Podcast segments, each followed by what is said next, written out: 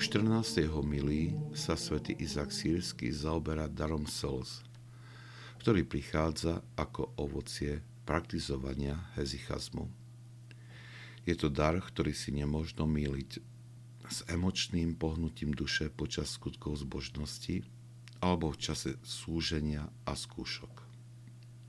Tento dar, ktorý je znakom nového života, neskôr prirovnáva akoby k narodeniu dieťaťa.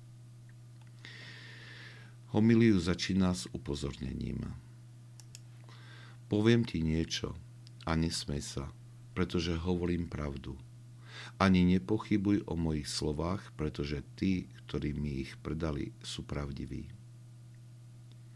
I keď by si sa úplne zaprel svojimi viečkami pred Bohom, nemysli si, že si niečo dosiahol spôsobom svojho života, kým nezískaš slzy.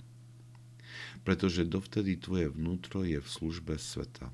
To znamená, že vedieš život z tých, ktorí prebývajú vo svete a konajú Božie diela s vonkajším človekom.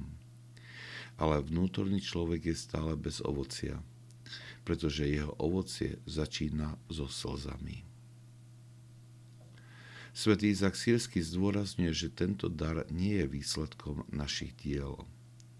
Keď hovorí, že aj keď by sme sa úplne zaprali svojimi viečkami pred Bohom, nemáme si myslieť, že sme niečo dosiahli. Pod zapretím svojimi viečkami myslí dokonalosť v pokore a stráženia zmyslov. Ani toto nevytvára právo na Boží dar. Mnohí sa namáhali celý život v asketickom zápase až kde si na konci života obdržali tento dar. Iní ho obdržali po relatívne krátkom intenzívnom asketickom zápolení – a odvtedy nemohli zastaviť prúd slz, ktorý sa im rinul z očí. Dar slz je veľmi odlišný od prirodzených slz pohnutia či dojatia.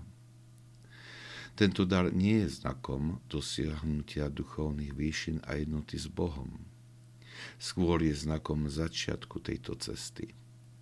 Je to pozbudenie pre človeka, ktorý tento dar dostal, ako aj pre tých, ktorí sú toho svetkami.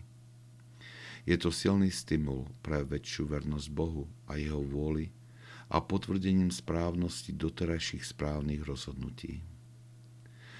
Tento dar chráni pred budúcimi pokušeniami.